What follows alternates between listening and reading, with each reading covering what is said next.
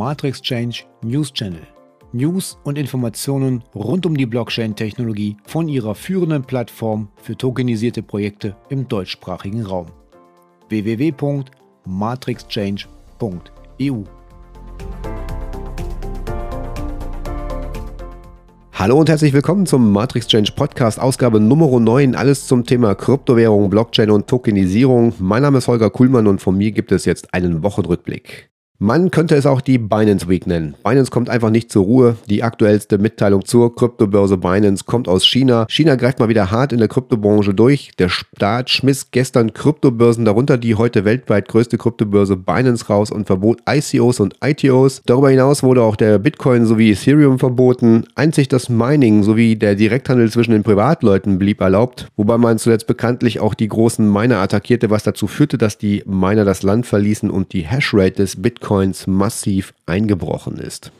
Der Kryptomarkt hat nach anfänglich positiven Start deutlich Federn gelassen in dieser Woche. Die Börsen verlieren über 5% an Market Cap und so sieht es auch aus, als ob dies am Wochenende kein Ende nehmen wird. Wir können also gespannt sein, wo wir uns am Montag zum Wochenstart an den Kryptobörsen wieder befinden, ob sich die Kurse erholt haben oder ob es so weitergeht. Das hört ihr dann am Montagmorgen von mir. Der Druck auf die weltweit größte Kryptobörse Binance nimmt immer stärker zu. Nach Deutschland, Großbritannien, Japan, Kanada und den USA ermittelt nun auch die Finanzmarktaufsicht in Thailand und auch Polen droht jetzt Binance ganz offensiv. Regulierungsbehörden in drei Kontinenten haben die Kryptobörse ins Visier genommen. Obwohl Binance Ärger mit den Behörden gewohnt ist, scheint die Luft aber diesmal wirklich ziemlich dünn geworden zu sein. Bereits im April hatte Binance Ärger mit der Finanzmarktaufsicht BaFin in Deutschland. Der Vorwurf damals war, dass die deutsche Tochterfirma von Binance einen neuen Aktientoken ohne die nötigen Prospekte auf der Plattform gelistet hatte. Und weitere Problemmeldungen von Binance gibt es. SEPA-Einzahlungen in Euro sind gegenwärtig nicht möglich. Dafür bietet Binance allerdings Einzahlungen via Kredit- oder Debitkarte ohne Gebühren an. Es sei denn, Sie sind Kunde von Barclays, dann haben Sie derzeit keine Möglichkeit über Binance zu handeln. Mit Wirkung vom 4. Juli beabsichtigt Barclays Kredit- und Debitkartenzahlung an Binance zu stoppen. Diese Aktion hat aber keinen Einfluss auf die Möglichkeit der Kunden, Geld von Binance abzuheben. So heißt es in einer E-Mail des Unternehmens, die dem Kryptoportal Coindesk vorliegt. Über diesen Schritt hatten bereits vereinzelte Berichte von Nutzer vergangene Woche informiert. Auf Twitter wurden einige der Nachrichten geteilt, die Barclays-Kunden von ihrer Bank erhielten. Da sie in diesem Jahr eine Zahlung an Binance getätigt haben, wollten wir sie wissen lassen, dass wir Zahlungen per Kredit- oder Debitkarte dorthin bis auf weiteres stoppen. Dies tun wir, um ihr Geld zu sichern. Spannend ist, dass Barclays Barclays hier die Entscheidung der Kunden abnimmt, äh, zu sagen, wir stoppen jetzt einfach mal alle Zahlungen. Wir entscheiden, ob du bei Binance weiterhin Kryptowährungen kaufen oder verkaufen kannst. Man sieht hier ganz klar,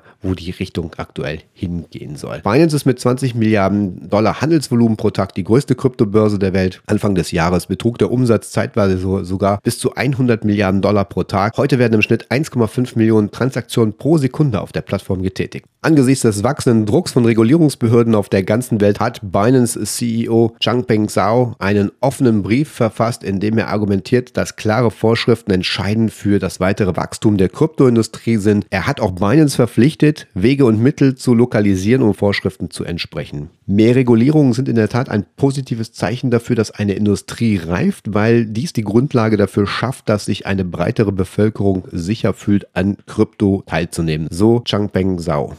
Changpeng Zhao nahm sich auch die Zeit, das Compliance-Team von Binance umzustrukturieren. Er erwähnt einen ehemaligen FATF Executive Sekretär Rick McDonnell und den ehemaligen Leiter der kanadischen Delegation bei der FATF José Nado mit Namen. Zudem kündigt Binance an, einen neuen Director of Compliance, Jonathan Farnell, der zuvor bei eToro gearbeitet hat, einzustellen.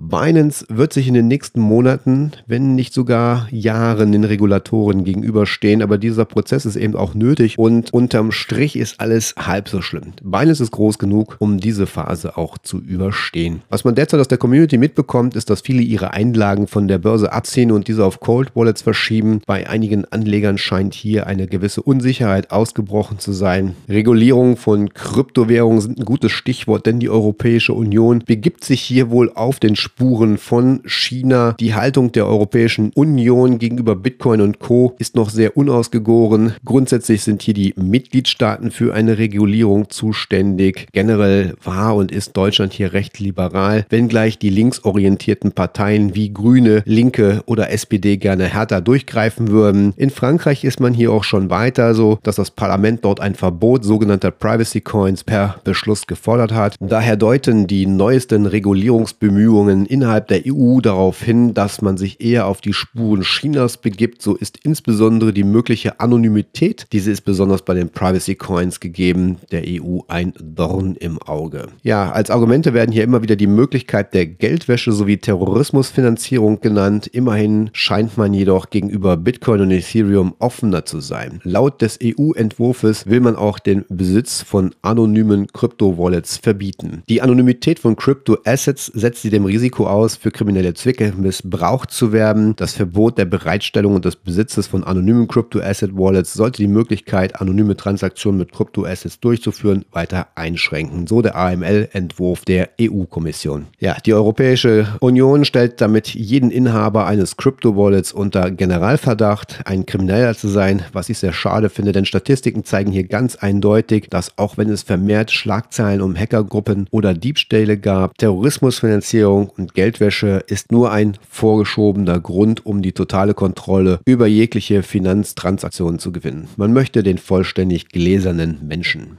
Zum Thema Terrorismusfinanzierung gibt es eine Meldung von BTC Echo. 7,7 Millionen US-Dollar wurden auf 84 Wallets von Israel beschlagnahmt. Israels Verteidigungsministerium hat die Beschlagnahmung einer Reihe von Crypto-Wallets angeordnet, die es mit Hamas-Aktivitäten in Verbindung bringt. Über 7,7 Millionen US-Dollar sind dorthin geflossen. Am 7. Juli gab Israels Verteidigungsminister Benjamin Gantz grünes Licht für die Beschlagnahme von insgesamt 84 Crypto-Wallets. Die Regierung sagt, dass die digitalen Brieftaschen mit Terroristen Terroristen des radikal-islamischen Hamas in Verbindung stehen. Die Liste der Wallets umfasst 84 Adressen für diverse Kryptowährungen, darunter unter anderem Bitcoin, Tether, Ether und Dogecoin. Das Nationale Büro zur Bekämpfung von Terrorismusfinanzierung schreibt die meisten dieser Wallets sieben Palästinensern zu. Diese sind dringend verdächtig, mit der Hamas in Verbindung zu stehen und dazu versuchte die Hamas über Coinbase die Gelder einzutreiben. Ja, Analysedaten von Chain Analysis wirken jedoch dem Narrativ entgegen. Bitcoin sei sozusagen die Lieblings Lieblingswährung der Unterwelt, denn nur etwa 0,34 Prozent aller Kryptoüberweisungen hatten 2020 einen kriminellen Hintergrund. Zahlen in US-Dollar, Yen oder Euro wären hier mal als Vergleich interessant.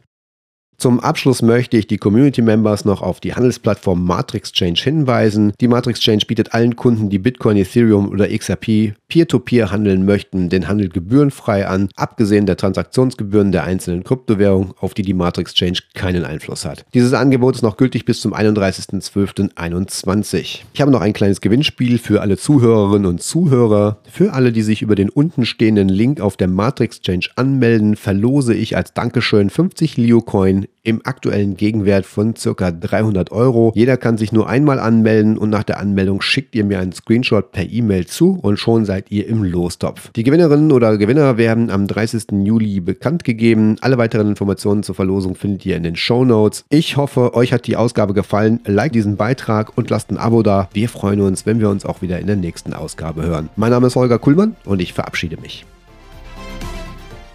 Hat Ihnen die Ausgabe gefallen und möchten Sie auch zukünftig informiert werden? Dann folgen Sie uns doch in den sozialen Medien. Sie finden Matrix Change auf Twitter, LinkedIn, Facebook und Instagram.